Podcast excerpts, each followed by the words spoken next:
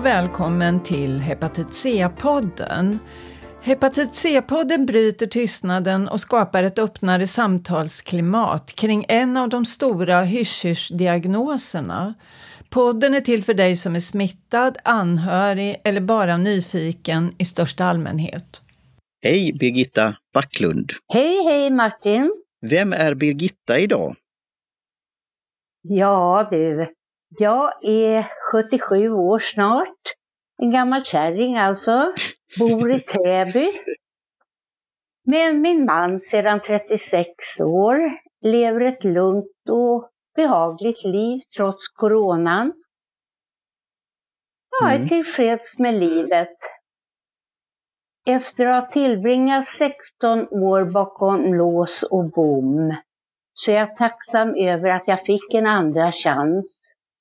Och jag tycker faktiskt att jag förvaltar den ganska bra. Gott att höra. Hur fick du hepatit C? Ja, jag började ju knarka redan när jag var to- i 12-årsåldern och började med sprutor vid 14-15 år.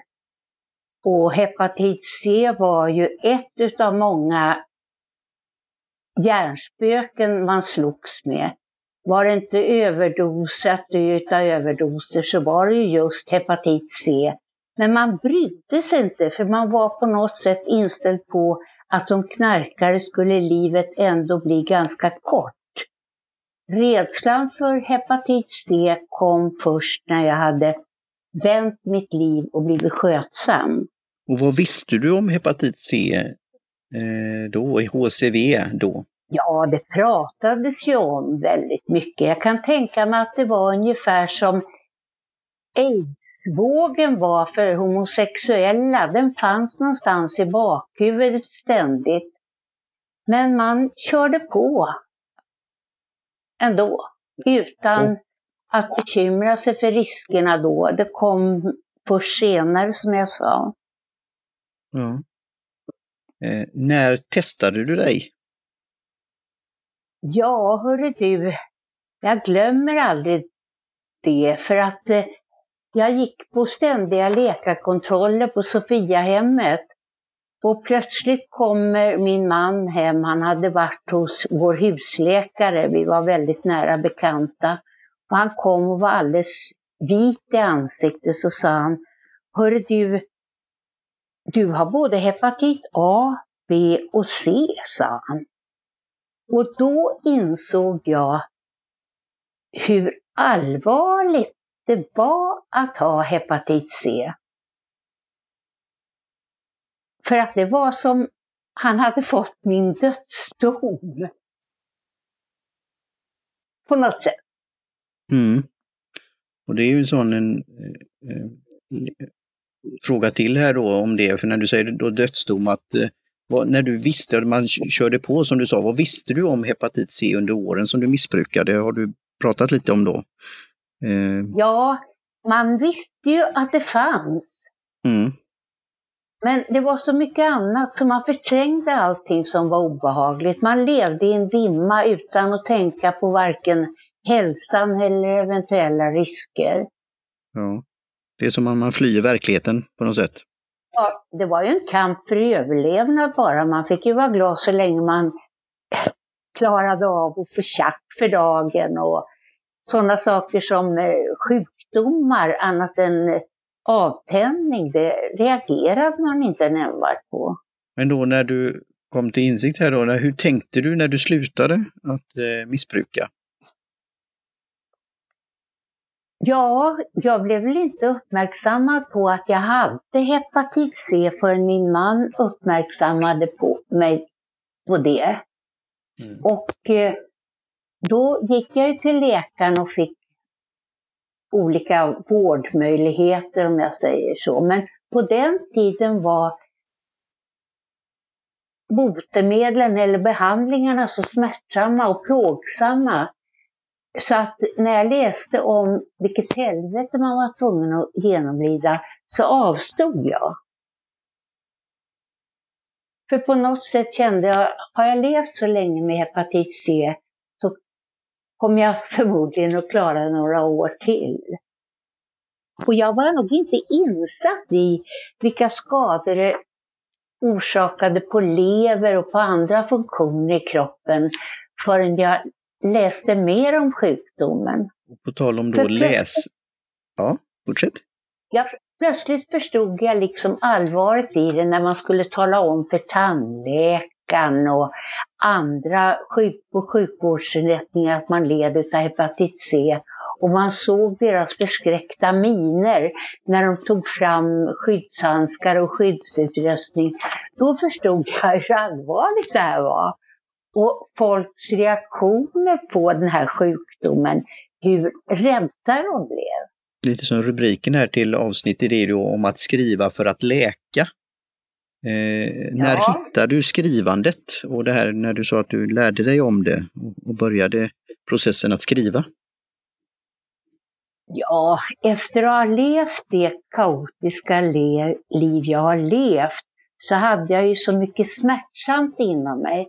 Där hepatit C var en pusselbit. Men hela mitt liv var ju kaos. Och eh, min gamla mamma sa till mig, skriv ner det du brottas med. Jag drömde mardrömmar på nätterna och jag grät och jag, jag mådde inte bra. Trots att mitt liv hade fått en ganska bra vändning. Men mardrömmarna plågade mig, det förflutna lämnade mig ingen ro. Och min mamma som var en väldigt klok kvinna som själv skrev väldigt mycket av sig smärta och annat. Eh, jag tog hennes råd på allvar så började jag skriva lite varje dag. Och jag grät och jag skrev och jag grät och jag skrev. I sex år höll jag på. Och ju mer jag skrev, desto bättre mådde jag. Men jag märkte att det fattades viktiga hörnstenar för att jag skulle bli nöjd med mitt skrivande. Så jag började gå skrivarkurser och åkte runt både utomlands i Sverige. Och ju mer jag lärde mig om hantverket, desto roligare blev det. Och ju mer nöjd jag blev med det jag hade skrivit, desto roligare blev det att fortsätta. Och eh, för mig var skrivandet den bästa medicinen mot tvångstankar och mardrömmar som jag någonsin kunde tänka mig. Jag vill säga det att skrivandet gjorde mig hel som människa. Ja, det är kraftfullt. Så då, då måste du ha haft en väldigt bra känsla för det när du in, insåg betydelsen av att skriva och vad det kunde göra då? Absolut.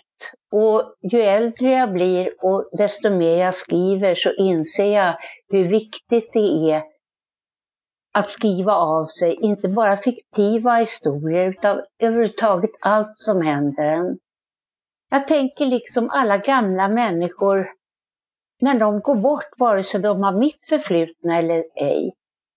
Tänk att skriva ner en dokumentation till barn och barnbarn om vad de har varit med om. Och det är ett dokument som betyder mer än alla presenter i världen tror jag. Jag tror alla människor borde skriva ner sitt liv, på gott och ont. Kraftfullt här och eh, jag har ett personligt intresse av skrivande så det är roligt att höra. Ja, eh. det, blir, det blir en drog, bättre ja. än narkotika. Alltså börjar man kan man inte sluta och ju mer man skriver desto bättre blir det. Jag kan ja. inte föreställa mig mitt liv som pensionär om jag inte hade skrivandet faktiskt. Mm. Skriver du ner, om man får fråga, för hand, alltså med penna och papper också? Nej, det gör jag mm. inte. Jag skriver på dator. Mm. Jag skriver på dator. Mm. Och mm. eh, det blir ju rätt mycket skrivet faktiskt. Det förstår jag. En del är skit, men allt man får ner på pränt är en liten pusselbit i det fortsatta byggandet. Börjar du skriva så släng ingenting, utan mm. behåll en särskild liten mapp eller en särskild anteckningsbok. För förr eller senare så faller bitarna på plats och det blir en helhet. Det är inte alltid man kan se vad en viss pusselbit hade för betydelse. Men det lossnar så småningom. Ja, det är ju som ett utkast eller litet minnesanteckning och just som du säger pusselbitarna kan falla på plats. Eh, ja. så när, Eh, började du tänka på hur viktigt det var att ta hand om din kropp? Ja, när fan blir gammal blir han ju religiös faktiskt. Ju äldre jag blir, desto mer inser jag att jag fick en chans i livet och det vore sjutton om jag inte gjorde något bra utav det. Och jag eh, är, som jag sa, väldigt tacksam och har bestämt mig för att jag ska leva några år till och för att kunna göra det så ska jag vara i fin form. Jag sköter mig, dricker inte speciellt mycket, kanske ett glas vin då och då. Och eh, så försöker jag ha roligt och för mig är skrivandet största glädjeämnet jag har. Jo, mm. jag tycker jag har ett väldigt bra liv. Jag har barn och barnbarn som också berikar mig till max. Och en snäll gubbe. Det enda jag är förbannad på att jag lät så många år gå till spillo innan jag insåg att livet hade andra kvaliteter än att knarka och fara omkring på gatorna. Det är synd, men man får, ingenting går att göra ogjort. Det är bara att göra det bästa man kan utav situationen. När började du fundera på eh, att uh, ta en behandling? Ja, som jag sa, jag kommer inte ihåg vad den behandlingen hette. Om det hette, ja, det vill jag låta vara osagt. Men jag insåg hur smärtsam den var och plågsam och då var jag mitt uppe i karriären. Och jag vågade inte riskera att bli sjukskriven under en längre tid. Då la jag det på hyllan och tänkte, ja ja. Som vanligt så förträngde jag liksom allt som var obehagligt. Så fick jag ett brev från Danderyds sjukhus. Där det var en fråga om jag ville ingå i ett projekt. Hepatit C-projekt. Och jag var först väldigt tveksam för jag trodde att det skulle innebära samma påfrestning fysiskt som den tidigare behandlingen hade gjort eller skulle göra. Men jag gick till läkaren och pratade väldigt länge med henne och frågade om hon skulle råda mig att genomgå den här behandlingen. Och hon sa absolut, sa hon. För med tanke på hur hepatit C skadar levern och med tanke på din ålder och ditt tidigare knarkmissbruk så borde du verkligen ta den här möjligheten. Och jag nappade. Och under ett halvårs tid så fick jag en svindyr behandling. Jag käkade tabletter som jag inte kommer ihåg vad de heter. Jag mådde inte dåligt. Jag tänkte jag fortsätter äta och jag gick på gena, eh, regelbundna kontroller. Och så efter ett halvår så gjorde jag en uppföljning och det visade sig att mina levervärden var utmärkta och min hepatit C var utläkt. Alltså efter så många år så var jag äntligen fri från spöket som hepatit C hade inneburit. Jag behöver inte längre tala om för alla jag besöker på sjukhusinrättningar att jag är smittbärare. Och det är otroligt skönt. Och framför allt att jag mår bra och att jag är frisk igen. Ja, tack Birgitta. Hur, hur mår du idag? Jag mår alldeles förträffligt. Ibland frågar jag Det låter så. Ja, jag, jag mår väldigt bra och jag trivs med livet. Och än en gång, jag är så otroligt tacksam över den här chansen jag fick. Och jag är också tacksam över att jag fick genomgå den här behandlingen med hepatit C. Och jag hoppas att den behandlingen kan hjälpa många fler. För vad jag förstått så finns det många för detta narkomaner som lever i ett schysst liv, som går och bär på det här spöket inom sig. Jag tycker alla borde få möjligheten till att få genomgå det här. Visserligen är det en väldigt, väldigt dyr behandling, men vad är ett människoliv värt? Tack för att du har delat med dig av detta, Birgitta. Är det något eh, du vill avsluta med att säga på slutet? Nej, nej. Jag hoppas alltid att jag kan vara en positiv förebild, både för de som har mitt förflutna och för andra människor. Speciellt för äldre människor som tycker livet är tråkigt och trist. Och, ja, jag tycker liksom att livet är fantastiskt oberoende av ålder. Och jag vill säga till alla, greppa chansen och skriv. Och jag lovar, det kommer att berika ett liv. Ja. Tack så mycket Birgitta för din tid och för att du har delat med dig av dina erfarenheter. Ja, jag hoppas jag på... kunde tillföra något. Ja då. Hej! Hej tack!